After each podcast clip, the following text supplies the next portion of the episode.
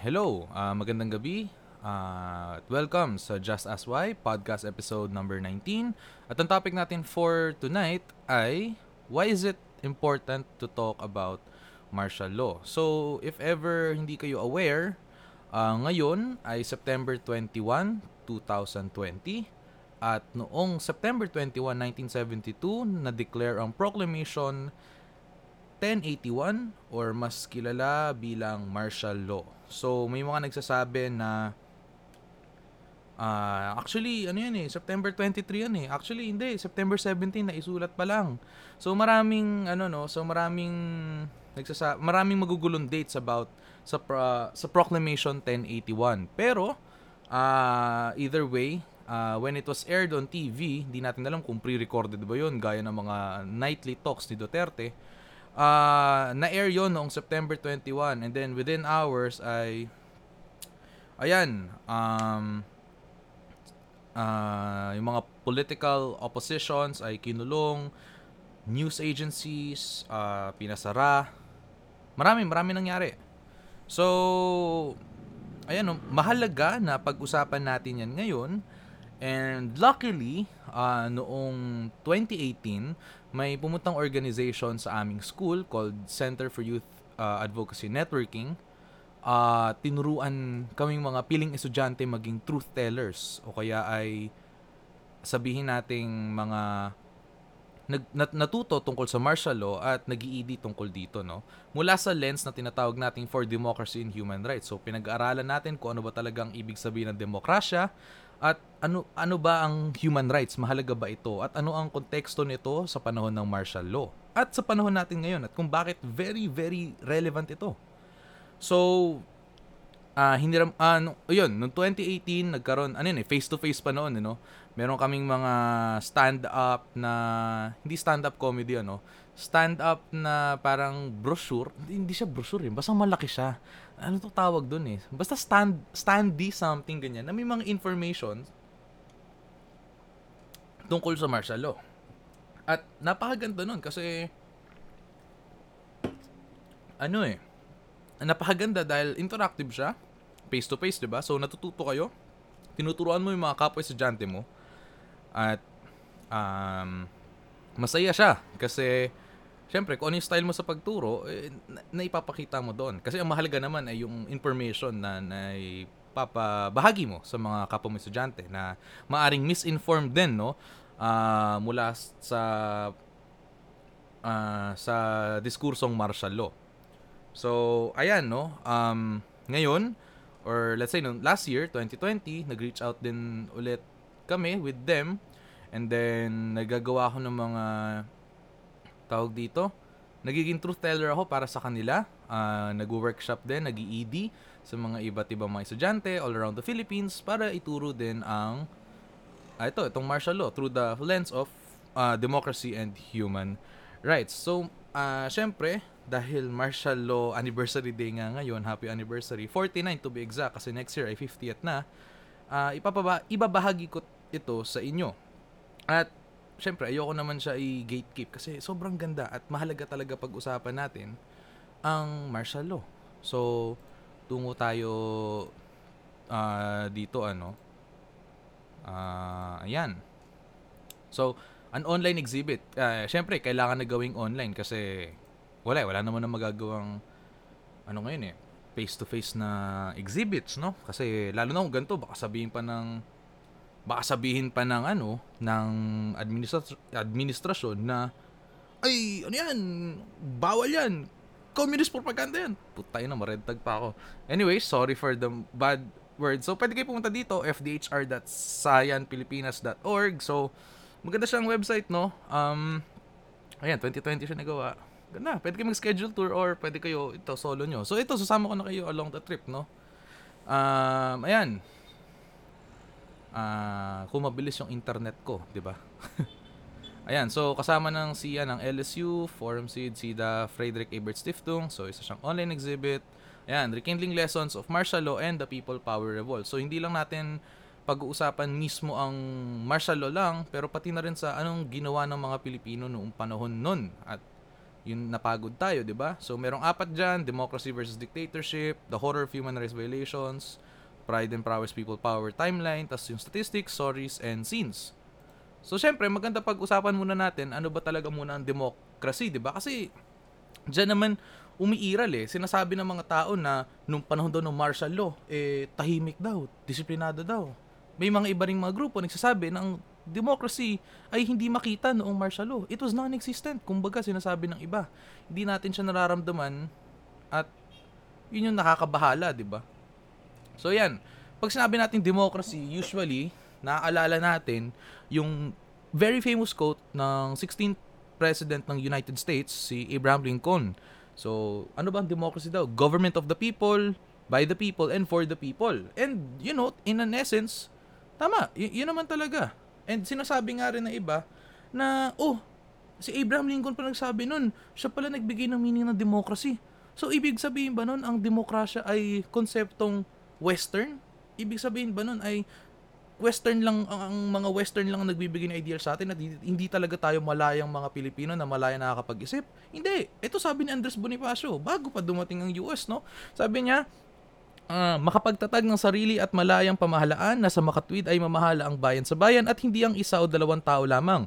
No single uh, monarchy rule, no? Dapat makapagtatag ng sarili at malayang pamahalaan ng bansa natin na kung saan the people will uh, tawag dito will control uh, the country no? Ang people ang bahala no? So in an essence tayo tayong tao rin ang mag ang na ano may power para makapagbigay ng sino man sa atin ng representation over us. At dapat kung sino man yung binoto natin or pinunta na uh, we let into power uh, dapat ang interest na sinaserve niya ay hindi para sa kanya lamang o hindi man lang para sa kanyang asawa o pamilya, 'di ba? uh, kundi para dapat sa bayan. So, kita na natin na hindi naman talaga completely western ang democracy. May may konsepto na ang Pilipino. Ito si Andres Bonifacio, ba't pa tayo lalayo, 'di ba? So, pag sinabi natin, nga, balikan natin yung kay Abraham Lincoln, government of the people, ibig sabihin nun, merong social contract, ang gobyerno ay para sa tao, by the people, dahil, kaya nagkaroon ng gobyerno ay dahil lang galing yun sa tao. At syempre, yung for the people, dapat sinisilbihan niya ang tao. So, yun yung pinaka-basic ano, no? So, pag nag-time travel tayo or tignan na natin sa basic history books no na hindi ginalaw ng mga Marcos apologists, may kita naman natin na evident ba itong demokrasya na ito noong panahon ng martial law? Kasi sabi lang naman nila, tahimik lang doon ng martial law. Eh, tuwing gabi nga dito, tahimik din eh. Pero may mga namamatay, di ba? Dahil sa drug war de Duterte. So, ano bang ibig sabihin nila ng tahimik sa Pilipinas noong martial law? Eh, baka naka-headphones pala sila at wala silang pinapakinggan. So, di natin sure, di ba? Bahala sila.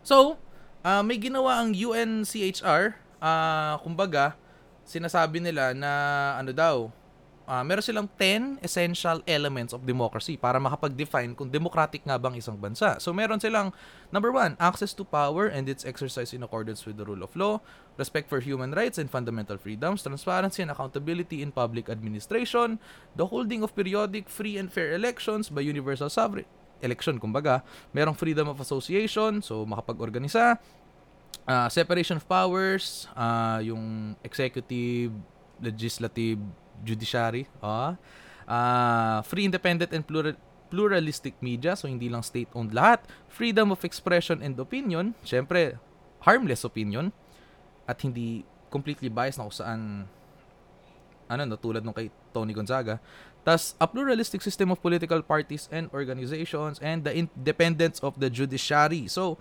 itong 10 na elements na ito ay dapat present, no, according sa UN, para maitawag na democratic ang iyong bansa. So kapag 7 out of 10 lang ito, democratic pa talaga ang bansa mo kung hindi kompleto? 'Di ba? Yun yun eh. Eh kayo, kayo kung maisip nyo, no? Out of those 10, sa tingin nyo ba complete ito sa bansa nating Pilipinas? Uh, is it a perfect 10 out of 10? Check ba lahat? I don't think so, no? So, you know, Siyempre, dami nagsabi, no, mga matatanda, naalala, naalala ko. Sabi nila, ah, pagkatapos ng martial law, ay, nako, yung demokrasya na yan. Yan, taloy, lalambot ng mga Pilipino. Bagal-bagal naman yung demokrasya na yan. hindi naman yan nasasagot na pangangailangan ng tao eh. Masyado na kasing maraming demokrasya. Tignan mo, yan, dami-daming loko-loko kasi papakulong lang naman sila. Nung panahon namin, pinapatay-patay lang namin. Ah, I don't care. Honestly, I don't care. You all have it wrong. O sinasabi ng iba, ma, demokrasya eh, para lang naman yun sa mga... Dami, dami yung sinasabi. Ayan naman, demokrasya, western concept lang naman yan. Well, let's admit it, no? Ang demokrasya, hindi naman talaga ganun. Pero sa konsepto nitong bansa natin, eh yung mga nasa itaas, no, yung nasa gobyerno, eh meron silang konsepto nilang, sariling konsepto nila ng demokrasya na, ano tawag doon? Sariling interest lamang nilang ginagampanan nila. Yun na lang naman ang gusto nila. Kaya in effect, totoo, no? Nagiging mabagal ang demokrasya at hindi na hindi na answer yung needs ng mga tao. And totoo yun, no? Kasi dynastic, no? Ang sabihin nating demokrasya dito sa Pilipinas. Paano naging dynastic? Tignan mo yung mga bilyar. Oh, name drop ko na. Aputik, eh, puro bilyar na lang nakikita sa Senado. Kita mo, kapatid lang pala, eh, anak lang din pala. Oh, mga binay. Oh, family business ba ang ano? Ang politika dito sa Pilipinas? Oh, ito na nga ngayon, oh. Duterte, oh yung anak gusto na rin tumakbo. Tapos ngayon, gagaya sa tatay niya ng, ay, di na ako tatakbo. Tapos mo, last second. Jokes on you, tatakbo na ako. Sino pa? Sino pa bang pwede nating bigyan ng ano? Nagiging ano ni, eh, naging, akala mo McDo franchise eh. Tapos may, may ari lang ng franchise ninyo, mga pamilya lang din nila eh. Diba? Hindi naman ganun ang demokrasya. Ang demokrasya dapat pumipili ang tao. And sadly enough, wala nang mapili ang tao dahil yun na lang mga options. Now, what if you say na, o yung mga mayayaman dyan na hindi naman alam, naiintindihan ng pangangailangan ng mga mahihirap na sinasabi, ang bobobo kasi ng mga Pilipino, dapat kasi binoboto nila yung mga tulad ni Cheljok, no? Eh papaano ba hindi naman kayo na hindi naman kayo nagre-reach out sa mga mahihirap na misinformed at minimis in, uh, continuously minimisinform no ng mga masasamang tao diyan sa politika. It's easy enough for other people to say na ang bobobo ng mga mahihirap na at hindi nila alam sino ang binoboto, eh kasalanan ba nilang kailangan nila kumain araw-araw? At syempre, naloko sila dahil sinasabi na, o pag binoto mo kami, hindi ka nahihirap. Hindi naman nila kasalanan yun eh. Kasalanan yun nung nanloko. ba? Diba? Obviously. And yun ang nakakainis because other politicians who run in the Philippines, syempre, sinisilbihan lang nila yung sarili nilang interes. At kaya tayo nagkakaroon ng elite democracy. Hmm, sarap. Hindi ako galit. So syempre, the road to a nice no or a good no democracy, yung what we expect for is a long one pero it works. Why? Kasi sa democracy, meron tayong kalayaan na magbigay ng ating opinion. Merong kalayaan para makapag-rally, may kalayaan para uh, ipaglaban ng kapwa natin no mula sa mga oppressive governments. At kung wala itong dem- demokrasya na ito, ano ang ginawa ng mga diktador noong sinaunang panahon? o sabihin natin in the last 100 years, ay pinapatay lang nila yung tao. Kung walang demokrasya, malamang tayong lahat din patay na. Ito, ito ginagawa ko, malamang may sniper na dyan, may laser nakatutok sa utak ko. Buti na lang at may demokrasya. At yun yung importante, di ba? So, tapos na tayo sa democracy. So, yan. Basically, yun yung concept na, no, para sa tao. So ano naman yung dictatorship, no? So ang dictatorship, bale, it refers to the centralization of power to a single entity. At itong single entity na ito, hindi naman siya necessarily isang tao lang. Pwede siya isang pamilya, no? Na hindi pa kinukulong kahit nagnakaw na ng bilyones sa bansa natin. Pwede siyang iisang partido. Nagigets yun na ba? Nahati na ngayon yung partido. Hindi na natin alam kung okay pa ba sila. 'Di ba? Hindi hindi hindi siya ang entity na ito ay hindi lang nalilimit sa iisang tao pero it could be a family, it could be a party, it could be a certain group. And if ang powers ay nandoon lang sa kanila, na sa kanilang gang, hindi na 'yon democracy, it's dictatorship, 'di ba? And the leader personifies the entire political structure as she rules without he or she no rules without limitations. Paano rules without limitations? Yung tipo sinasabi ng shoot them dead, kill them dead. Kayong mga mahirap, aba putang ina nyo, mamatay na kayo sa gutom. Kung akala nyo nag-exadya ko yan talaga sinabi ng Duterte, hindi mo wala sa isip ko kasi syempre, bakit mo sasabihin ng mga mahirap na mamatay na lang sa gutom? Di ba? Hindi, hindi, pangulo ka, tas ganun ka. Anyways, meron tayong checklist dito for dictatorship, no? So, checklist for dictatorship ay uh, pag ang institutions mo ay para sa intensified intelligence gathering. So, kung hindi kayo aware sa budget ng NTF-LCAC, ayun. Ah, uh, nakakatawa rin ano kasi yung info natin sa eh, hindi pala nakakatawa, nakakalungkot. Yung info natin doon sa Japanese embassy tungkol sa possible bombings ay hindi nakuha ng ating intelligence institutions, no? Hindi ko alam kung intelligent pa ba sila, pero nakichismis na lang sila. Next checklist ay domination and control of politics and social action. So, yung cabinet members, yung ano to, IAT, yung uh, IATF, uh, kita natin mga kaalyado ng pangulo. So, ayan, may domination, no? And merong bureaucratization of society and political structures, no? Ito pa pala, show all items. Meron pa, ayan, strong administrative and punitive instruments, regulation of culture, and controls of instruments of repression. So, kung check ito lahat sa ating Pangulo ngayon, di ding ding ding, wake up, wake up, ayan na, may diktador na tayo. At sakto na lang ay 2022 na next year, makapagboto pa sana tayo. Pero kung dumating sa punto na hindi na natin kailangan bumoto at alam nyo na, lalabas tayo, ay gawin na natin. So ito, marami tayong example sa mga dictators. Number one, si Pol Pot sa Cambodia. Ito, kapitbahay lang. Noong panahong 1975 to 1979, siya ang responsible for the Khmer Rouge mass killing and mass graves, no? So, napakaraming pinatay. Ito, very famous din. World War II lang. Adolf Hitler. 6 million Jews ang pinatay. Yun do I need to say more? To, si General Francisco Franco ng Spain. So, nakipag-collab siya kay Hitler. Akala mo, social media influencers, ano? At nag-execute ng napakaraming kalaban. Uh, kalaban meaning political enemies at hindi kalaban ng gera. So, three decade ang rule, 30 years, at in-establish niya, uh, ni-re-establish niya, you know, re-established, ay ni-revive, kumbaga, ang monarchy ng Spain. Ito, proudly representing the Philippines, Ferdinand Marcos Sr. ng Philippines no ng panahon 1965 to 1986. That's 21 years. Responsible for massive human rights violations and destruction of democratic institutions. Joseph Stalin sa Russia, responsible for the purges of counter-revolutionaries. Augusto Pinochet, banned opposition parties and responsible for the murder and forced disappearance of his opposition. So, alam mo yun, let us, in the terms of Twitter wokes, let us normalize uh, calling these people as dictators or tyrants, no? Bakit natin sasabihan si Ferdinand Marcos Sr. na late president? Ang puta na. Diktador yan eh. Patay na. Oh, dictatorship in disguise. Ito kasi marami kasing naloko no, no. Uh, nalaman din naman ng mga ating mga scholars ngayon na ito nga, ito yung bakit hindi natin uh, bakit marami pa rin mixed emotions no uh, mixed emotions no sinasabi na hindi ganito talaga si Marcos eh and we can't blame them no naloko sila ganun lang naman yun So, dictatorship in disguise. Marcos and any other dictators had the cult of personality. They had self-glorifying and conceited portraits hung in public places. Ayan, sumikita nyo. May kasamang bata. Ito rin, may kasamang bata. At ito rin, may kasamang bata. So, anong pinapamukha niyan? Mababait sila sa mga bata. Yun yun. Parang, ay, ang bait naman ng ating leader. Ang bait niya sa bata. Pero sa mga ibang tao, papatayin niya. Di ba? Yung mga ganun. At ito, no, para lang, ano, meron siyang God, hindi mo God complex, no? Basta sinabi niya, sinabi niya noon, no, sabi ni Marcos, na nakausap niya daw ang Panginoong, his, uh, Panginoon sa kanyang panaginip. At, at ano ah, nirite niya to sa journal niya. Sabi niya, inutusan daw siya ng Panginoon na iligtas ang bansa. Dahil ayon sa Panginoon, si Marcos lamang daw ang tanging tagapagligtas. At siya lang ang may kaya at wala nang iba. Hu, wow! Si Marcos lang, si Marcos lang ang may kaya. Eh di kawawa pala ang Pilipinas pagpatay ni si Marcos kung ganun. Wala na.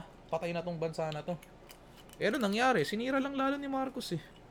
Oh, next. Oh, di lang yun. Ah, uh, nung panahon nila, ah, syempre, ginawa niya 'yon para i-capture yung mga ano 'di ba? Yung mga puso ng mga Catholics. Eh paano yung mga hindi Katoliko? Paano yung mga nasa let's say deep in the Philippines, 'di ba? Sa kulturang Pilipinas kasi merong yung ama at ina no ng bayan, si Malakas at Maganda. Na kung saan ayun nga, sila ang magulang ng Pilipinas, nag instill sila ng disiplina, na nagre-reward sila ng mga sa mga good no ng better life at pinapunish ang mga bad. So parang oh, grabe ano tatay digong daw, 'di ba? May ganyan eh, mga tatay, tatay, nanay, tigil niyo na 'yan. Makinig na lang kayo sa nanay at tatay niyo. o hindi pa kundi pa okay yun, ah, para mag-glorify pa ang kanilang presensya, ay gumawa sila ng bagong kanta called The Bagong Lipunan. At nakakatakot ito dahil kung papakinggan nyo ang Bagong Lipunan song, nakaka-LSS siya. And truly enough, no, siguro after three times kong pakinggan, napapasayaw na ako, ganyan. Unti na lang, baka i-tiktok ko na rin siya. Pero hindi ko gagawin yun. So, this song was played right after the Philippine National Anthem.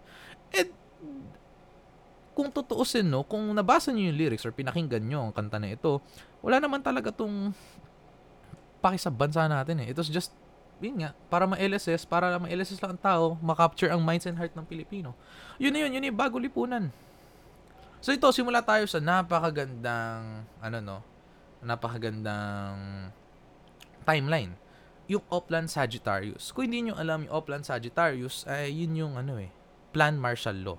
No? Nakano kasi siya, naka, naka, ano siya zodiac sign. At malalaman natin bakit. So, nagsimula siya noong Locoan 69. Funny, no? Locoan 69. Well, noong 1969 kasi nag-re-election si Marcos. Kalaban niya si Sergio Osmeña Jr. And believe it or not, marami nang galit kay Marcos after his first term. Bakit? Eh, yung ekonomiya nun pabagsak na talaga at nayayamot ang mga tao. As in, sobrang yamot na sila kay Marcos na tinawag nila itong Locohan 16 kasi hindi sila makapaniwala na nanalo si Marcos. Paano nga ba nanalo si Marcos?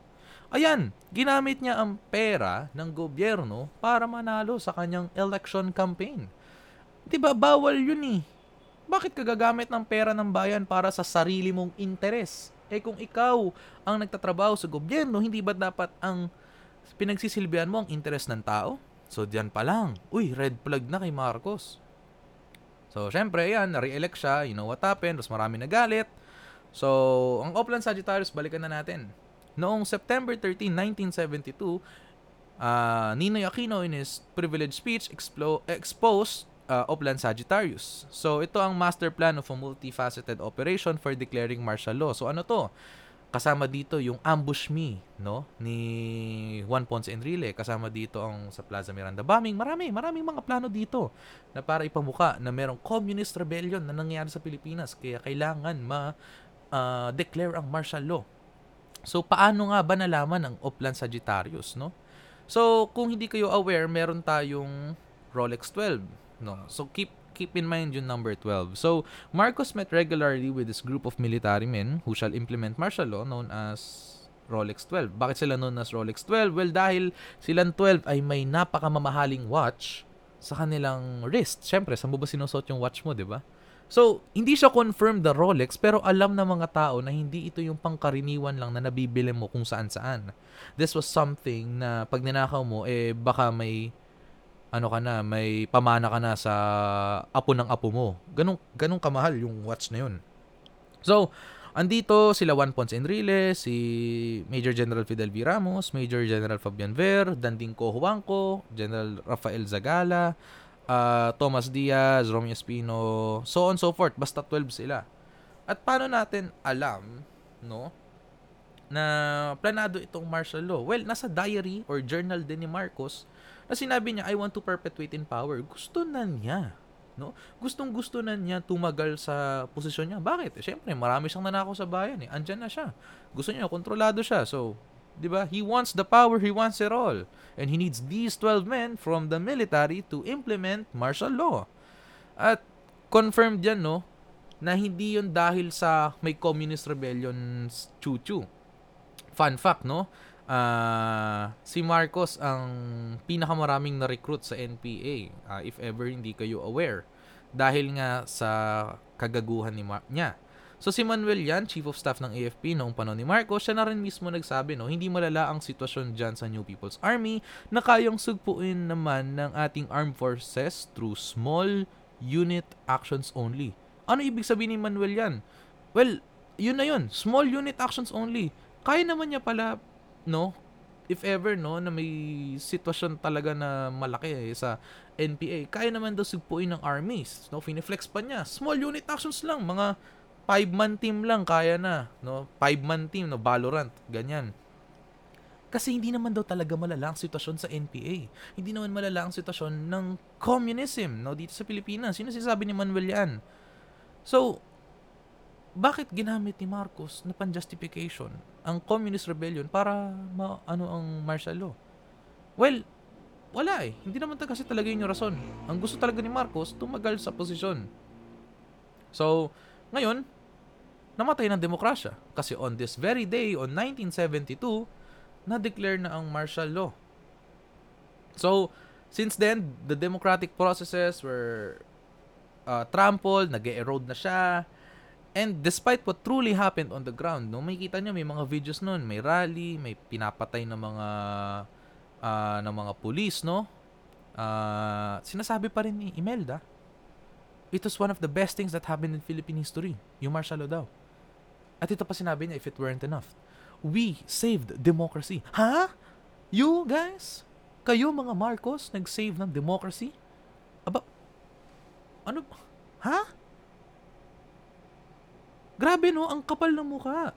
Kayo nag-save ng democracy. Ang dami nga namatay nun eh. Grabe eh. So pero, despite sinabi niya yun, marami nangyari noon. So ito, suspension of freedom of expression and right to information. Yan agad, right off the bat. So on September 23, people woke up with no newspaper, most radio and TV stations were padlocked and seized. Grabe, ganun agad, ganun, ganun katindi. At kung hindi pa worse, no, at kung hindi pa hindi pa enough, no, para sa mga Marcos ay pinasara no at hindi na inalaw mag-air ang Voltes 5 tenen ten tenen ten ten ba yun yun yun yung Voltes 5 'di ba? Ano lang siya? Na na na na, na cartoon lang siya anime lang siya robot volt in lang. Bakit pinasara? Eh kasi yung storyline ng Voltes 5 kinakalaban nila ay isang tyrannical enemy isang diktador isang tyrant. So syempre naisip ni Marcos hala baka ma-inspire ang mga kabataan na patumbahin ng isang tyrant na katulad niya.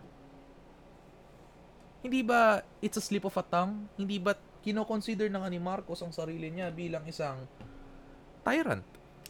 Number two, political oppositions, media, and journalists were immediately imprisoned. Over the next hours upon the declaration of martial law, some 8,000 perceived, no, perceived pa lang, no, enemies of the state So, sino nagsasabing enemies of the state sila? Hindi malamang ang state. Kahit wala kayong ginawa, pero pag sinabi ng Estado na kayo ay kalaban, ipapakulong kayo. So, maaaring kasama kayo sa 8,000 na yan. Ang mga kasama sa 8,000 yan ay si Nino Aquino, o Vito Salonga, o sa Jokno, Tatay Richel Jokno. Number 3, rubber stamp batasan. So, sinara ang Philippine Congress uh, at pinadlock din So, kung babalikan natin sa checklist, dapat merong three separate powers, 'di ba? So, oh my god.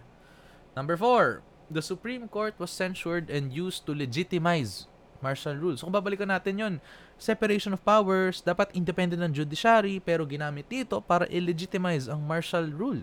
So, even though the GAG Supreme Court questioned the legality of the conduct of the plebiscite, it did not prevent Marcos from ratifying the 1973 Constitution by signing Proclamation 1102. Ba? Gag na yun, ha? Silence sa sila, no? Pero hindi pa rin pipigil si Marcos. So, wala eh. Wala silang nagawa. Diktador eh. Elections and plebiscites were called lutong makoy, no? Because they were manipulated in favor of Marcos and his candidates. So kung alam niyo yung termino na luto, o, oh, 'di ba? Eh di dito rin yun sa elections. Paano naging luto, no? So, nung ratification ng 1973 Constitution, uh, tinawag siyang monkey plebiscite. Sina- bakit monkey? Kasi 'di ba, monkey si monkey do ganyan. May nagtanong noon, sino may gusto ng libreng bigas? At may nagsabi ng may nagtaas ng kamay noon. Syempre, ako, 'di ba? Ako rin naman tataas ng kamay, gusto ko ng libreng bigas. Kung sa panahon ngayon, baka may magsabi, sino gusto ng jowa? O, taas kamay. Pero pinakita nun na tag doon sa picture no, kumbaga manipulated nga. Yung mga nagtaas ng kamay, nilagyan ng caption, ito yung pabor sa desisyon ni Pangu ni ano, Pangulong Marcos. Yung nakasulat ganun. So syempre gulat ng tao parang, ha? Hindi, ang sabi kasi nun, libreng bigas. Eh, syempre, sino bang maniniwala ngayon sa kanila? Ganyan. So yun, no? Nakakatakot. Ganyan. Ganyan na nangyari noong nung panahon ni Marcos. At, at, at intro pa lang yan, no? intro pa lang yan. Tungo tayo sa, sa next page, no? Yung, napaka, ano to eh, napaka, ito na yung ano, ah, hindi ko magets bakit dinedenay pa rin ng iba. Yung mga Marcos apologists. Na ang lakas ng loob nila sabihin na hindi, wala namang namatay nung panahon ng martial law. Hindi, ma- tahimik noon. Hindi, mapayapa kami. Peaceful time daw, ganyan. Oh, oh, oh. I don't think so, buddy. Bakit tayo may mga martial law survivors, no? Bakit sila tinatawag na survivors kung wala naman pala sila dapat ika-survive nun kung wala naman pala nangyayaring masama? Bakit meron tayong desaparecidos, the disappeared ones, kung wala naman palang masamang nangyari? So, compassionate society daw ang martial law, no? Martial law is the most peaceful democratic time in Philippine history, sabi ni Imelda Marcos. It was a compassionate society. Ewan ko kung ano ba ibig sabihin ng compassionate para kay Imelda Marcos, kung ito ba ay dapat pumatay na lamang ng mga oposisyon. It was a benevolent leadership daw. Uh, I don't know. And if it doesn't sound familiar, pati noong panahon ng martial law, meron ding massive militarization campaign. Does it sound familiar? Ano ba ang tumataas ang budget dito sa Pilipinas ngayon under the Duterte rule? Ang militar at ang mga pulisya, no? So noong panahon ni, ni Marcos, no, in 1972, there were only 55,000 military members. At by the end, no, 1984 banda, 250,000. Oh my gosh. Diba? That's about that's about a 500% increase. Wa, di ko alam kung tama ba yung math ko. Basta 50 times 5 to 50. Yun na lang alam ko eh. And its budget ballooned from 608 million pesos to 8.8 billion dollars. Hindi pesos, dollars. Saan nakakuha ng ganong karaming pera ang ating Pangulo? 'di ba? Ang yaman-yaman na niya, ganito pa ang budget para sa militar. Paano yung ibang mga uh, departments, no? Saan yung budget nila? Eh, hindi natin alam. So yan, massive military campaign noon. And kaya tayo natatakot ngayon at bakit siya relevant ngayon? Dahil meron ding massive militarization campaign ngayon. Oh, and also if you're not aware, merong bagong si Nine, uh, ano to, Pinas, no? Si Nine na law that allows firemen to carry uh, weapons, a pistol, a, a, a firearm, no? Kasi apparently, kailangan mo na ng barel para pumatay ng apoy. I mean, I know the keyword is patay, pero apoy? Kailangan mo ba talaga ng barel para pumatay ng apoy? Sa Fire Force nga, wala silang... Hindi, may baril pala yung isa nating, si Lieutenant dun sa Fire Force. Pero kasi, second generation pyro user siya. Oh, basta yun, maganda yung anime na Fire Force. Anyways, dako tayo ulit na dito. Ito ang mga statistics and it's about an average lang, no? This is according to Amnesty International. There were 70,000 people imprisoned noong panahon ng martial law. There were 34,000 people who were tortured. Ito yung ating mga martial law survivors. Napakaraming tao na tinorture at makakausap nyo silang ngayon, no? Uh, yun yung nakakalungkot kasi uh, at that time sa Marisden, ano, uh, there was a martial law survivor, a, fem- a female one, at kinento niya sa amin paano siya ginahasa, paano pinaglaruan yung kanyang uh, pepe, uh, tinetaste, ini-electric taste, anong kinukuryente yung kanyang utong, at kung ano, anong pagde-degrade ang pinagagawa sa kanya. Sorry, no? Trigger warning. Grabe, grabe talaga. Talagang imagine mo sa isang tao nangyayari yun, hindi mo ata kakayanin. So imagine it happening to 34,000 people And recorded yun. And there were about 3,240 people killed. That's uh, that's in the mula 1972 hanggang 1986 no martial law. So bakit nagto-torture? Well, syempre it was to break one spirit, no? It's responsible for se- about 7,000 to 34,000 cases of torture yung martial law. And there were different types of torture na in-employ no para makakuha ng information, ng confession, to instill fear, to shake one's principles na sinasabi, ay hindi, onting sapak lang to sa mukha, ibibigay na rin to. Or yun nga, to break one's spirit. Pero alam naman natin na may yung sa human rights, no, basic human rights law, diba? No one shall be subjected to torture or to cruel, inhuman, or degrading treatment or punishment. No one shall be subjected to arbitrary arrest, detention, or exile. Wala, walang walang ganyan, pero no, ito I think evident naman siya sa history books ng lahat. I think we all know that all of these happened under the time of martial law. I mean, kung mapapansin nyo nga, no, pag pinag-uusapan nyo sa mga ibang tao, iba nga inaamin na na may mga namatay na eh. Tapos ang sasabihin pa nila, eh pero maraming ginawa si Marcos. Oo nga, marami siyang ginawang bangkay din, di ba? I mean, kailangan ba natin, kailangan ba natin i-justify yung mga ginawa niya out of utang sa ibang bansa na kailangan natin bayaran hanggang 2025 para lang masabi na, uy, kung wala si Marcos, edi hindi magagawa yung Marcos Highway. Uy, ayaw nyo kay Marcos, dapat wag kayong dadaan sa Marcos Highway. Si Raulo, pera ng bayan yan. Hindi mo pera ni Marcos yan. Kahit sino naman pwede gumawa nun eh. Kasi pera ng bayan yan eh. Ang pera ng bayan lagi nandyan. Kahit sino mamuno, magkakaroon ng ganyan. Hello? Anyways, torturing methods. Ito, napaka-brutal pero dada- dadaanan natin ng napakabilis. So una, solitary confinement. So mag-isa ka lang at nakakabaliw yun. No? In a dark place, in a cold place, mag-isa ka lang. Very tight din. Nakakabaliw yun. Next, electric shock, yung sinabi ko kanina. So, iba, sa genitalias pa inaano. So, alam niyo naman, matindi ang electric shock at nakakamatay ito kasi pag natama niya ang tamang nerves ay ikakamatay mo na ito. Next up is Russian roulette. So, alam niyo Russian roulette, ang, ang isang revolver gun ay may 6 holes, tapos lalagyan isang bullet, spin, shk, pak, tapos ibabaril sa utak mo. So, you have a 1 in 6 chance of dying. So, if you're very lucky, you get the bullet. Or if you're very lucky, you don't get the bullet. So, pam paano yun? Pampatakot yun, no? Ipuputok sa ulo mo if you don't give them information. There was also beating or pistol whipping na kung saan uh, pinagsasapak-sapak ka and if it weren't enough no yung sa fist gagamitan ka ng baril and remember yung mga baril ay hindi plastic yan that's a hard material at inaampas sa mukha mo or sa batok mo or wherever There was also water cure na kung saan huge amounts of water were forced in the victim's mouth and forced out by beating. So, only, alam ko naman majority ng katawan natin ay made out of water pero there's only so much that our body can hold, no? There was also strangulation, so ginagamitan ng kanakamay or ng electric wire or steel bar. Masakit yun sa lalamunan.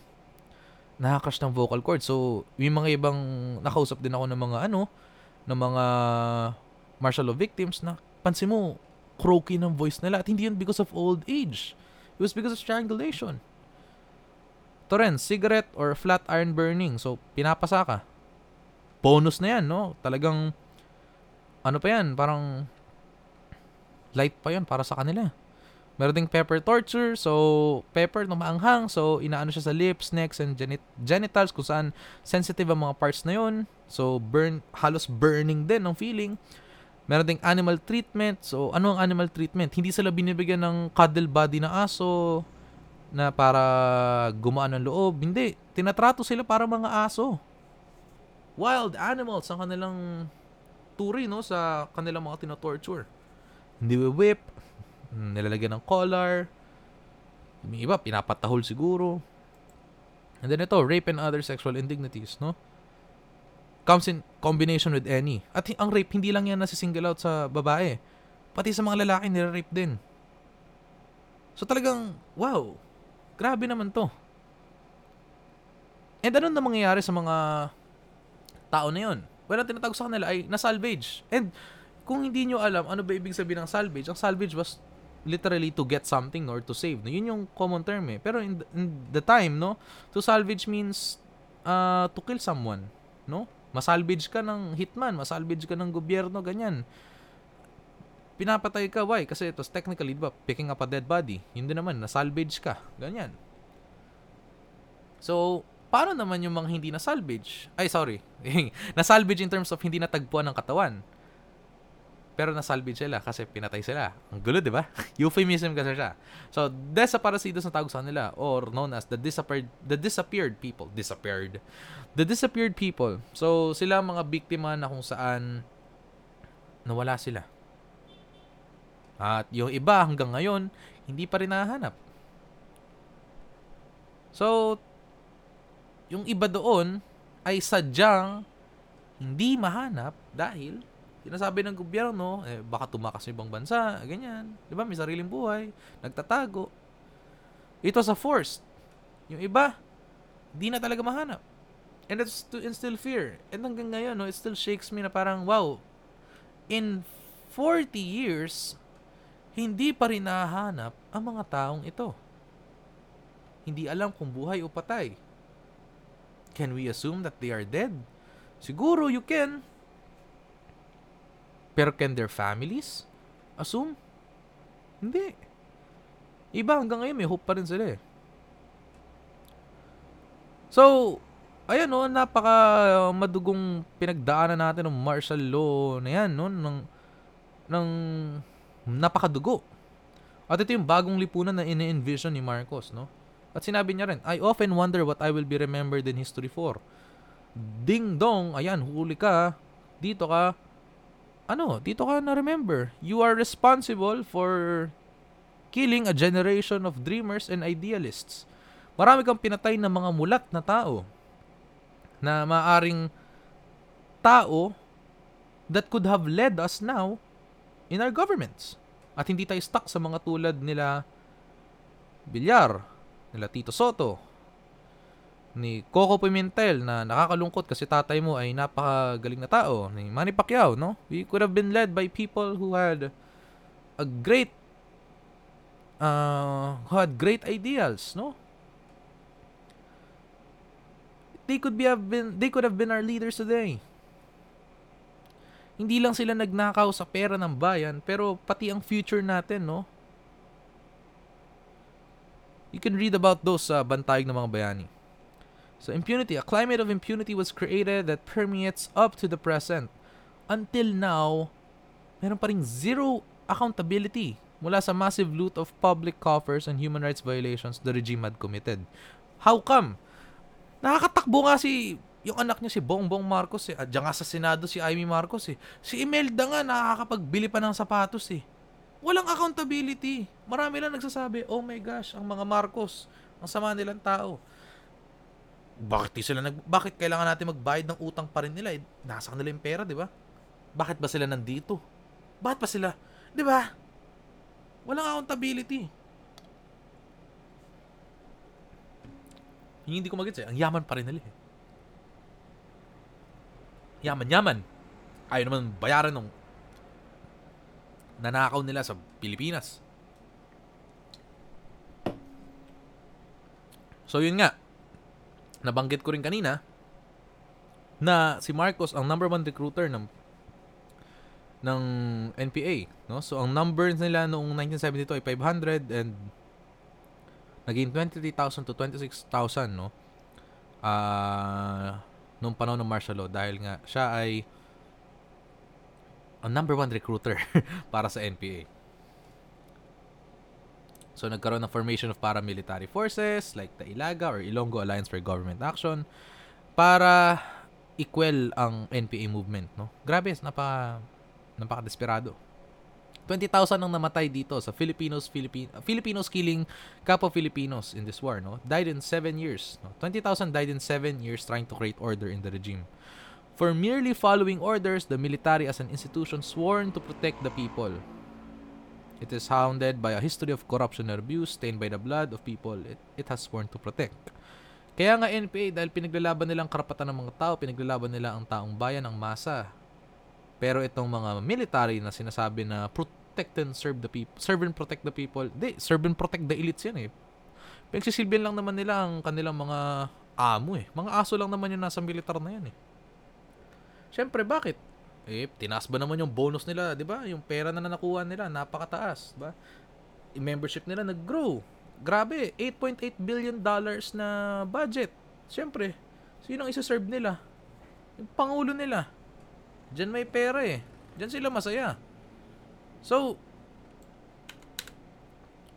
they're not serving and protecting the people. They're serving and protecting the elite, those who have the money. At nakakalimutan nila na ang pera na ito na ninakaw ng mga Marcos ay galing sa mga tao na pinapatay din nila. Hindi naman nila pinoprotektahan. Oh, time travel tayo to now. Sino bang pinapatay ng mga militar? Aba, kapo Pilipino pa rin. Bakit? Drugs daw. Rebelde raw. Communist daw. Ulul. Sino ba kayo? Di kayo tagapag-protect ng Pilipinos. Dapat ginagawa sa inyo, dinedefund kayo. Hindi naman kayo nagpo-protect, di ba? Mapatay lang naman kayo. So, dako tayo ngayon sa ating timeline. Ano ba talaga nangyari before, during, and after martial law, no? How it led to the events that we famously know dahil itinuro ito in a very short quarter. Sa case namin ay third quarter lang ata, fourth quarter. ang people power martial law history, yung timeline, no? So, as the country faced a precarious economy and public frustrations, uh, militants staged a series of demonstrations which were met by violent dispersals and police brutality. So, imperialismong US Marcos ibagsak kasi nung panahon din noon nagkaroon ng Vietnam uh, yung US Vietnam War at nag deploy si Marcos din ng mga soldiers uh, sa Vietnam, no? So, ayan, 1965 nagsimula lahat, na-elect siya sa kanyang first term. So, paano siya Actually dito pa lang eh fun, fun fact eh. Alam nyo ba si Marcos ay Liberal Party? Wow! L, 'di ba? Liberal Party siya una. Pero ang pinili ng Liberal Party ay si Diosdado Makapagal. Hindi siya. So ano ginawa ni Marcos? Kasi gustong gusto na niya magpresidente, umalis siya sa partido na yun. Sumali siya sa ibang partido para kalabanan si Diosdado at nanalo siya. So nung panahon 1966 o 1968, ito na nga, nag-send sila ng 2,000 soldiers sa Vietnam para tulungan ang US. Pero, siyempre, ano eh, mixed thoughts yan eh, di ba? Parang, bakit matutul bakit ka mangingialam sa ban sa bansa ng iba? Wala namang ginagawa ang Vietnam sa atin. Kasi nga nag ano sila ng US interests eh. Ayan kaya ay, aso aso ng US yan. Tulad ngayon si Duterte aso ng China so ang 1968 ang Jabida massacre or ang yun nga a Muslim squad was supposedly trained by the military to sow rebellion in Sabah The plan was discovered and the squad was liquidated. This would agitate Muslim secessionism and lead to the eventual founding of the Moro National Liberation Front o ang MNLF. So, umabot no sa Mindanao ang galit. And then, noong 1969, yan na lang, alam natin, the most fraudulent elections ng post-war period. It is the Loco 69. And then shortly, a year after, 1970, ito na ang famous first quarter storm na kung saan series of protests, no? Led by both radical and moderate students in alliance with other sectors. Lahat na ng tao galit. Lahat na ng tao nag uh, nagsama-sama nag-unite para ipaalam sa kanilang pangulo na uh, sobra na kayo. Ang pangit na ng bansa natin. Rising prices of commodities, no? Sinasabi na iba, nung panahon ni Marcos, 1.50, ano 1 pesos and 50 cents lang ang equivalent ng dollars. Eh, bagsak ng ekonomiya natin eh. Merong increasing gap between rich and poor. And the government was perceived as corrupt and a string puppet to the US. Aso sa US. So anong nakuha ng mga estudyante nitong first quarter storm? Ayan, savagery of cops. Kasi hindi naman sila serve and protect the people. Serve and serve and protect the elites, 'di ba? And on January 30 of the same year, nag-invite si Marcos para ipamuka, Uy, hindi ako violenting tao, nakikinig ako sa mga estudyante. So, uh, si Edgar Robson, no, sinabihan niya si Marcos, please, wag na po kayong tumakbo for a third term. So, ano sabi ni Marcos? Eh, who you? Sino ka ba para pagsabihan ako anong gagawin ko? Eh, anak ka lang naman ng, ano, ng, ng nagtitinda. Diba, grabe. Like, why? Bakit mo sasabihin yun? So, to cure the sick society of the Philippines that was riddled with communist beliefs, no, according to Marcos, ay ito ang justification para i-declare ang martial law at maraming inaresto na militants and oppositionists. So, nung Feb 1, 1971, Diliman Commune was very famous and very timely dahil in-institutionalize na ang UP-DND Accord ng Congress kanina lang. Uh, kung hindi nyo alam history na ito, uh, basically ang UP-DND Accord hindi niya inaalaw ang military na umapak sa campus grounds without prior authorization. So babawal na ang spying on students na nire-red tag ng gobyerno tulad ngayon na sinasabihang komunista daw at nagre-recruit daw ng kabataan kasi nakaka-harm yun. Big time. So yun, nangyari yun noong Feb 1, 1971. Nine days ang tagal ng uh, Diliman Commune. Nagkaroon din ng bombing of Plaza Miranda na kung saan binomba ang mga nagrarally at nagpo-protesta doon ng government forces.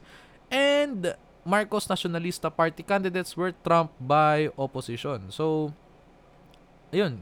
Uh, maraming nangyari noong 1971 and then come 1972, uh, like days before mag-announce ng martial law, ay inambush daw si Jose, ay Jose, Juan Ponce Enrile uh, na-ambush daw siya ng mga kalaban. And then this led to the signing of the martial law, Proclamation 1081.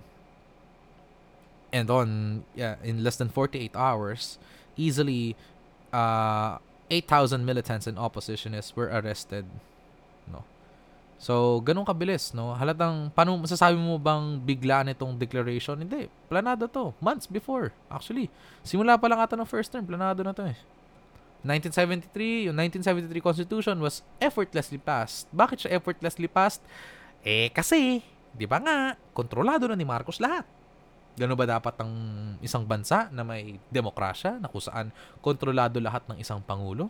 Dapat ba kontrolado ng iisang tao ang lahat? Hindi, kasi tawag doon ay dictatorship. Makibaka, wag matakot. So, sa kuli, no? Kilala ito. Ito sa very famous line and I love it. Sobrang, I love it, no? So, kung hindi tayo kikibo, sinong kikibo? Kung hindi tayo kikilos, sinong kikilos? Kung hindi ngayon, kailan, kailan pa? So, uh, initially deterred by martial law, militants now joined even uh, now joined by even more sectors of society, continued opposition against the reign of terror. Regardless, progressives were able to think of different ways to express dissent through creative campaigns, knowing the possible uh, reprisal, no? So marami silang mga ginagawang ibang skit, no? Yung mga ayaw mag-resort to armed revolution. So, periodicate, operation dikit, Xerox journalism, marami, maraming ano. An example of this was made by uh, Pete Lacaba, no? Uh, or sa kanyang pen name, uh, Ruben Cuevas. Ang Prometheus Unbound. Isang tula, no?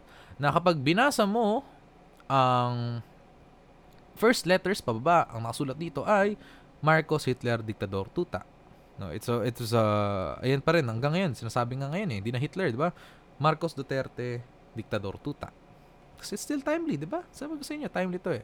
So these were uh, some different groups uh, who were opposed to or formed in response to martial law. So nandito ang Task Force Detainees of the Philippines, uh, National Committee for the Restoration of Civil Liberties in the Philippines, NC- NCRCLP, uh, the Free Legal Assistance Group, FLAG, uh, Lakas ng Bayan or Laban, the Institute of Social Order, Federation of Free Workers, uh, Association of Major Religious Peers in the Philippines, Philippine Democratic Socialist Party, ganyan.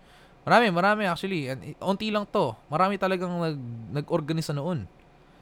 So, tama na, sobrang napalitan na. Ninoy Aquino was assassinated, prompting Marcos to call for snap elections. Kung hindi nyo alam, meron siyang sakit no, at napunta siya sa US para magpa-opera. Then, pag uwi niya sa Pilipinas, alam niya, no? Alam ni Marcos na ikamamatay na niya pag bumalik siya sa Pilipinas. Pero bumalik eh ni Marcos. Alam na ni Ninoy na ikamamatay na niya pag bumalik siya sa Pilipinas. Pero bumalik pa rin siya. So nung uh, ayan no? Uh, ito nangyari no? Nung 1981 muna Proclamation 2045 ng January 81 supposedly it would lift the martial law However, Marcos remained as powerful. No, mula sa batas ang pambansa in another plebiscite, changes were made preventing Ninoy from running into office. So, masasabi mo ba, masasabi mo ba na parang, hala, ano yun? Hindi na daw martial law pero boss pa rin siya. Hala, may powers pa rin siya, 100%. Hala, martial law pa rin yun ah. Yeah, June 1981, in-expose ni Ninoy Aquino sa isang privileged piece sa US, yung uh, tawag dito, expose niya yung ano, yung martial law na planado nga talaga. So, noong 1983, ito na. August 21, 1983, nasasanit si Nino Aquino sa airport. And there was a video of it. Uh, hulog siya. So, an estimated 2 million people joined Nino's funeral procession, no? Sa August 23. So, ang dami nagalit dito na tao. Then people wanted, no, Marcos, alam mo, hindi ka namin gusto. And then Marcos was like, oh, talaga, di nyo gusto. Sige, snap elections tayo na, uh, ano, proof, no? Na ako pa rin ang gusto ng Pilipinas, ng Pilipino. Ako pa rin ang the best para sa Pilipinas. So, kung hindi kayo aware, um, dinaya niya yung snap elections kasi nga hindi na siya gusto ng mga Pilipino. So, come 1985, December 3, Cory accepted the challenge habang si Doy Laurel ay nag-vice president na lang sa ilalim niya. Uh, initially, hesitant si Cory pero alam niya na, na no choice na siya. Wala na siyang no choice. Kailangan na niya i-take ang, man, ang challenge na ito. So, Handog ng Pilipino sa Mundo, kinanta rin niya noong 1986, recorded uh, by supergroup composed of 15 Filipino artists na galit din kay Marcos. And it became the anthem of the Bloodless People Power Revolution bloodless lang in a sense na noong People Power Revolution mismo ay walang namatay pero alam naman natin that the events leading up to the People Power maraming namatay. So this revolution could not have been completed without those who died fighting for the people during uh, martial law. The lyrics of the song are inscribed on a wall of Our Lady of EDSA Shrine. So, yung malaking Mama Mary doon sa EDSA, pag dumadaan kayo doon, kunwari nagko-commute or nagda-drive, ayun, nandoon yon. So, ayan, uh, marami nangyari nun, no? So, day of snap elections, COMELEC showed Marcos leading. Wow! Lamang si Marcos. Sure na kayo dyan. So, ano nangyari nun? Ang COMELEC tabulators, nag-stage sila ng walkout. Bakit nag-walkout? Akala ko ba legit ang boto? Oh no, hindi po talaga legit. Nag-walkout sila in protest because of election manipulation. So, nung na proclaim na winner si Marcos sa batasan, Cory led civil disobedience and boycotted Marcos companies in a tagumpay ng bayan rally in Luneta, February 16. Grabe no, brave. So, noong February 22, nagplan ng coup d'etat uh, ang military at nalaman ni Marcos yon. Inaresto niya ang mga coup plotters. And then, ito na, ang big reveal, no? Biglang nag-shift, nag-bandwagon si Enrile and Ramos na dating part ng Rolex 12. Sabi nila, si Cory talaga ang nanalo sa snap elections na yon at hindi si Marcos. At pagod na ang Pilipino at talagang, huh, bullshit. Gumanon. So, nung February 22 rin, wow, no? This, this all happened in one day, no? Cardinal Sin, uh, responding to Enrile and Ramos, called on the people through Radio Veritas to rally behind and protect deflectors, yung mga nasa coup. And now, in 1986, the same year, February 22, February, and one, the next day, the same day rin, sabi ni Marcos, stop this stupidity. Oh, tigil, lang, tigil nyo na tong kabobohan na to. Sinabi niya, mag-surrender na lang kayo, tigil na kayo. Pero, hello, Marcos, hindi na sila ang under. Ikaw na ang under. Lahat ng tao, nagsama-sama na para kalabanin ka. At sabi ni Enrile, your time is up. So, if it wasn't enough, no? Uh, General Artemio Tadyar sent Philippine Marine tanks to crush the rebellion but were blocked by a swelling 2 million people armed with prayers, flowers, food, and songs. So, kung di rin kayo aware, no? Alam nyo ba si Bongbong Marcos o tinataguri ang Willie Revillame sa kanyang picture dahil according daw kay Bongbong Marcos, bata pa raw daw siya noong martial law ay naka-military vest na siya at siya gustong-gusto na niya na patayin na lamang din ng mga tao doon sa revolusyon. So talagang mapapawaw. Grabing, grabing bata naman yan, napaka-brutal ha. so yan, the Air Force strike wings sent to attack the rebels. Isipin nyo, air attack! Oh my gosh! Open na open pang EDSA noon, wala pa masyadong gaanong building. Ah, uh, pero nag-deflect sila at mas lalong nahinaan ang regime ni Marcos. February 25, Filipino answered the call of the condition not through guns, not through violence, not through brutality, but through love, compassion, and hope. Be praying the rosary, giving flowers to the military, during the heightened tension between them and the military forces. Kumbaga, metanoia, changed of heart na lamang ang kanilang inaasahan mula sa mga taong nasa militar. And, tumakas na ang mga Marcos at si Cory na ang naswore as the new president. Na-exile sila sa Hawaii. No? Nagbakasyon pa sila sa Hawaii. Swimming, swimming. Filipinos rose up ending 20 years of Marcos rule in that revolution, the People Power Revolution. The Philippines actually inspired many countries, no? Maraming naniwala that revolutions can be won in peaceful and non-violent means. Pero we must not forget the people who died before uh, before this moment. The people who fought for the people and those who were tortured, those who were killed. Isa sila sa mga taong kasama sa revolusyon na dapat hindi natin makalimutan. So, dako tayo ngayon sa statistics, mga fun facts, no? Tukol dito sa martial law. Uh, fun facts, no? Baka kasi may mga Marcos apologists dyan na magsabi, no? Nakita ko to sa Facebook, eh. Sabi, uh, isa daw siyang BS Criminology student. Ngayon lang ako, ano to, ngayon lang ako na, uh, naging aware na kapag BS Criminology ka pala, ay pinag-aaralan mo na bang maging kriminal?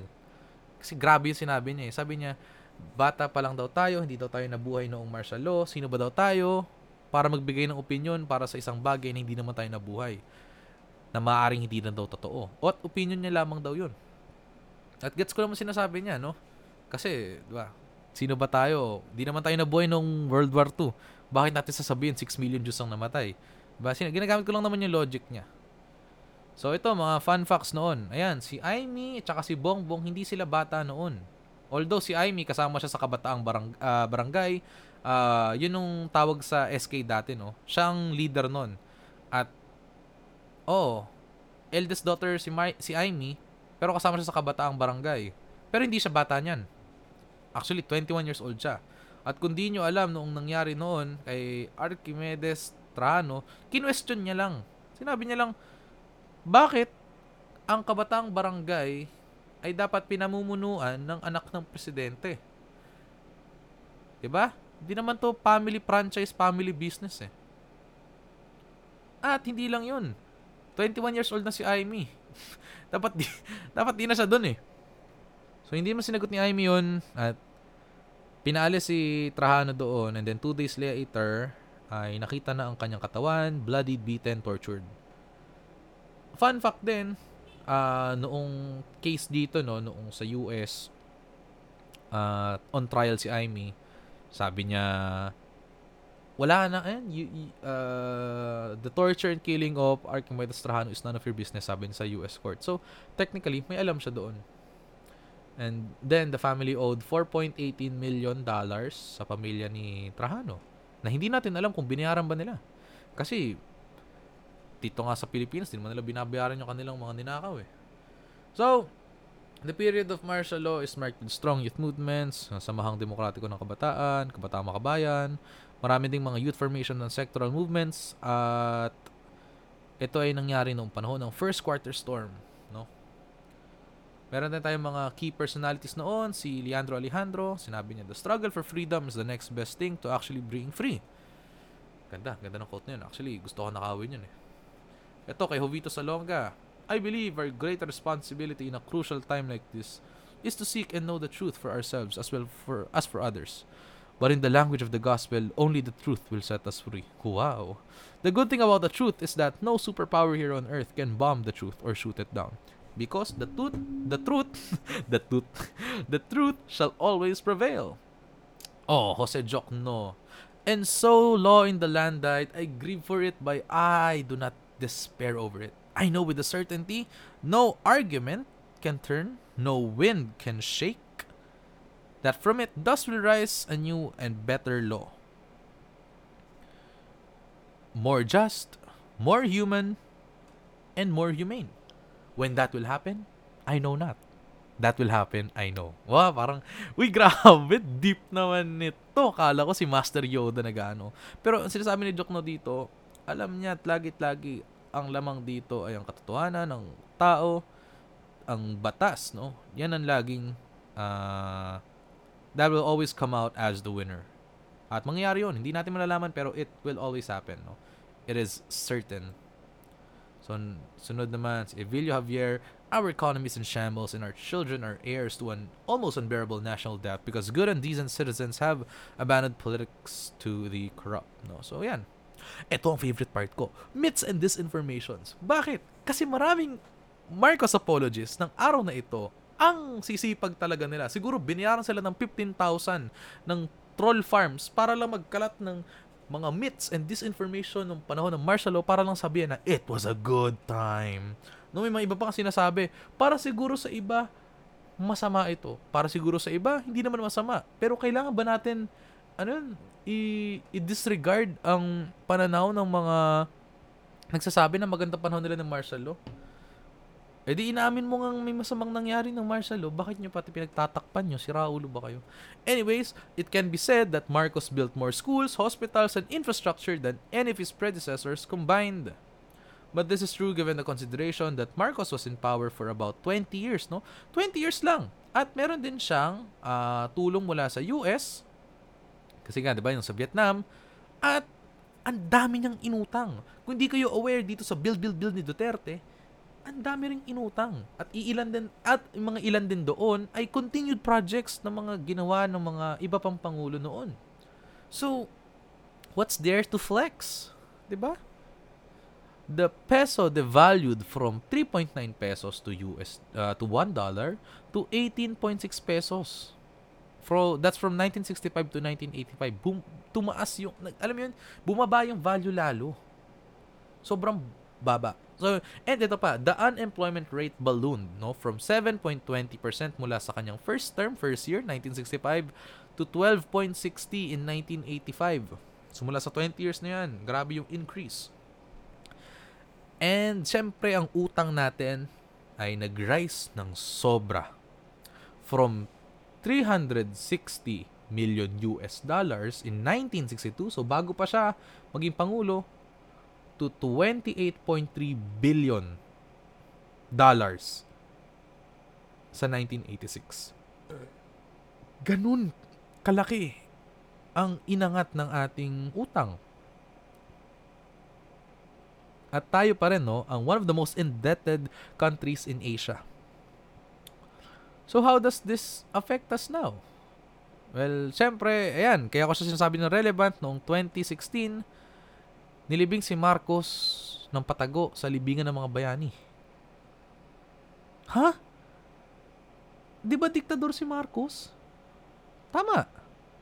Masasabi na ba nating may one imposter among us sa libingan ng mga bayani? Oh my gosh! At dahil dito, no? Kasi ito yung isipin nyo, Germany, banned ang Nazism, not, Nats, ang Nazis, or any form of Nazi symbolism at si Hitler na ganyan, considered taboo at ayaw nila pag-usapan na talagang they're making an effort to right their wrongs, their historical wrongs, no? Pero tayo sa Pilipinas, tinatagurian nating bayani ang diktador na ito dahil daw ay decorated military vet daw siya kahit alam naman natin na peke lang ang kanyang mga medalya at kahit uh, marami siyang pinatay na tao ng kanyang rehimen at naging power hungry siya, tinatagurian pa rin natin siyang bayani dahil presidente siya, dahil andun. Ah, it doesn't make sense, di ba? Talagang tunay na imposter among us. So, naging laughing stock tayo sa buong mundo simply because of that fact. We were willing to treat the most hated person who led the Philippines to its greatest falls as a hero. A dictator, a murderer, and a plunderer was given a hero's burial. Wow, grabe no? And kung hindi pa yun enough, ito nga, the return of the Marcoses to power. Amy Marcos.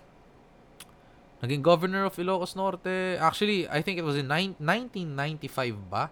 Correct me if I'm wrong. I gotta search this up uh, maybe later.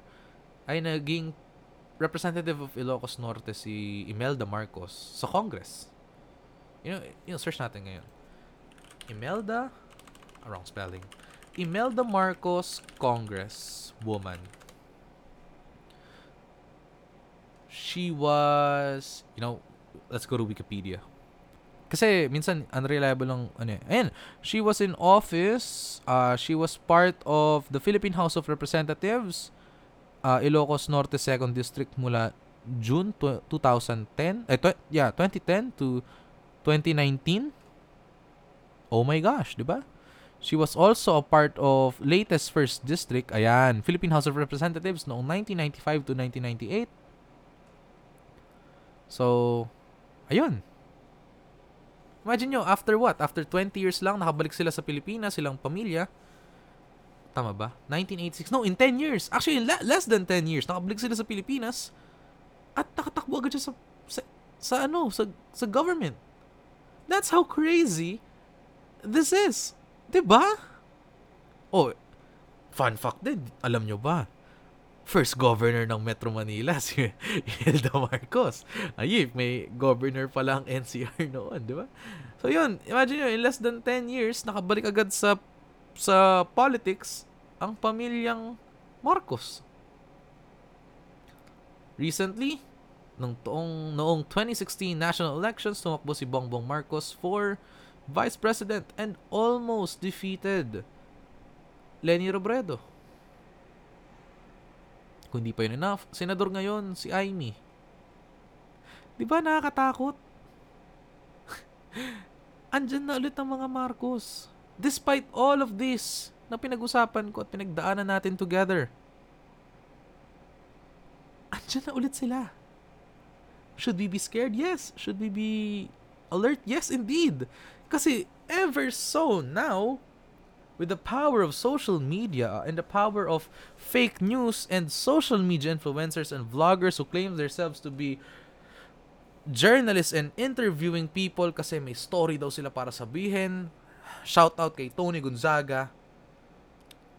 You're giving platforms to people who would desperately share fake news and historical distortion just so gumanda ang pangalan nila. So it is our duty as people who are educated to keep on educating others the right thing of what truly transpired transpired. Totoo, marami silang pera, machinery to hire farms and troll the shit out of people. But we shouldn't be discouraged we should never be discouraged. Mahalaga na lagi natin ma-bring up ito into the topic, no?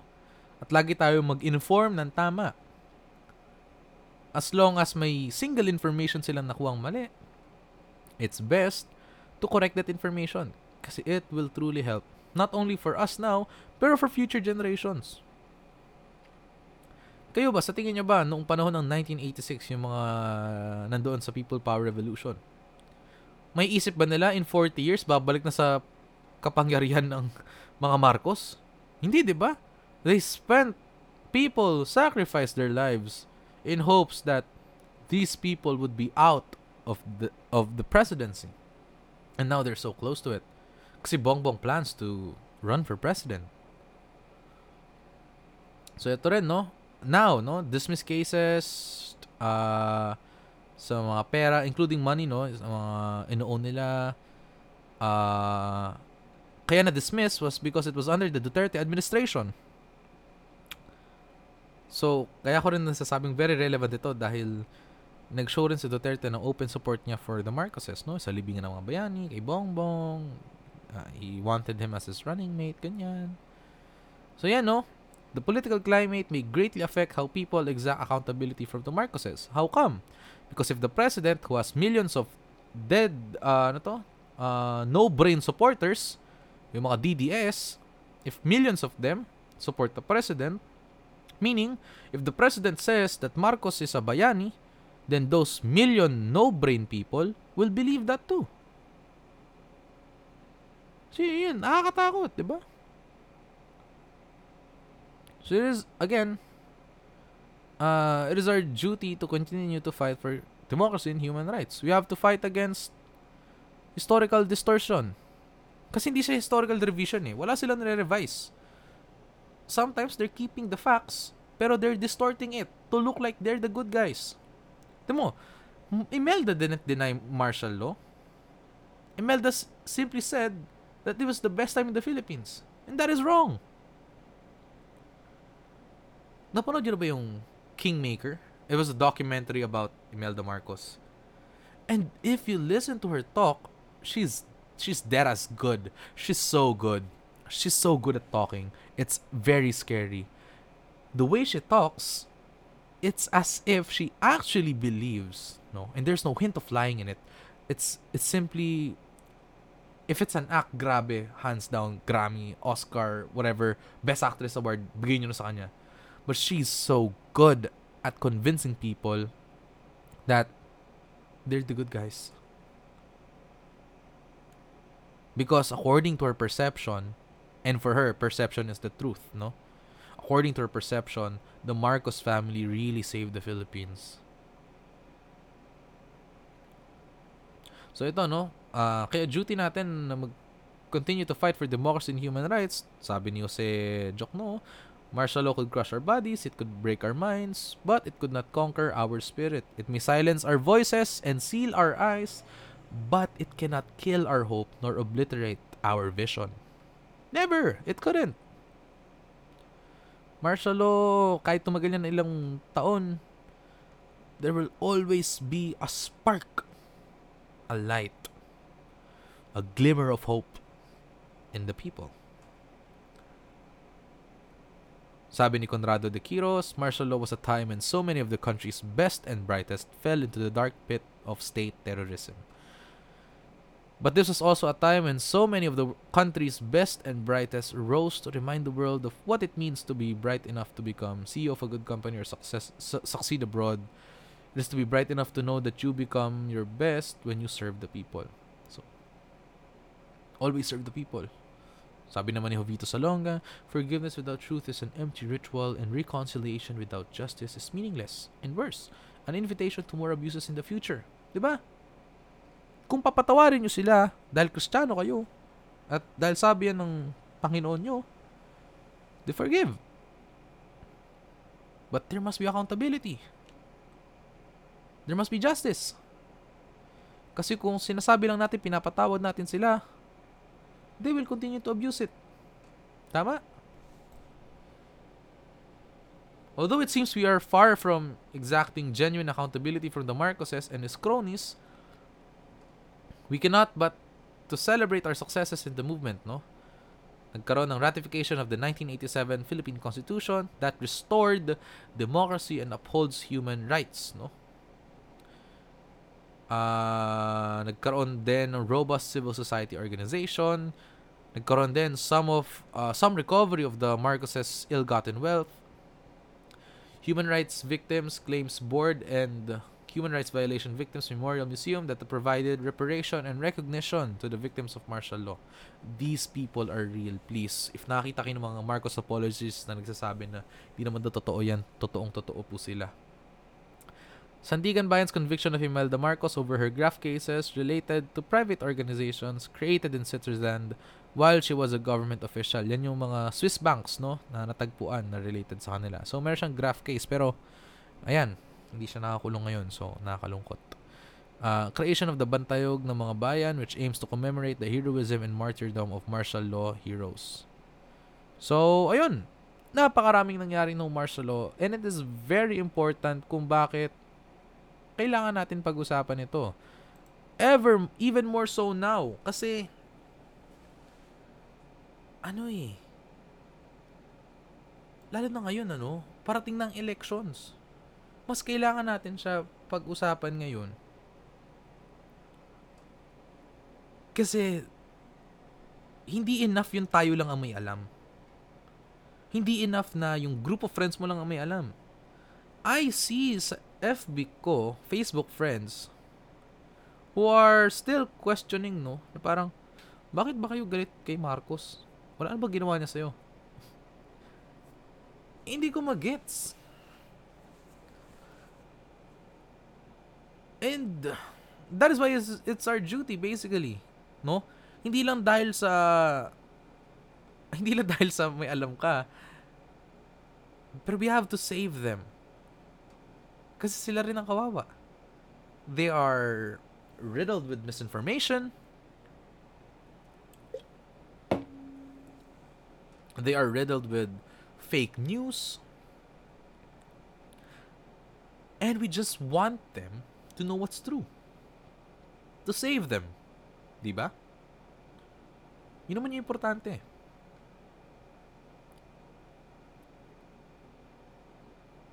So as a truth teller, I've come to tell the truth. di ba? Yun naman talaga yun eh. There's so many, uh, ano tawag dito, perspectives sa martial law. And syempre, yung mga sinasabi ko kanina, those are maliban sa perspective din ng organization, I've slipped in some perspective of mine. Like, yung sinasabi ko, the, like, it's famously believed now na the, mar- uh, the martial law, the People Power Revolution was a bloodless, non-violent revolution. In, on paper, yes, it is. No one no one died No mismong People Power Revolution. It inspired many countries to do the same.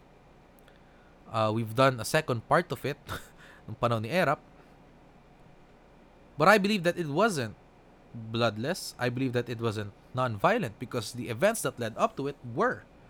And they shouldn't be silenced from the narrative called people power.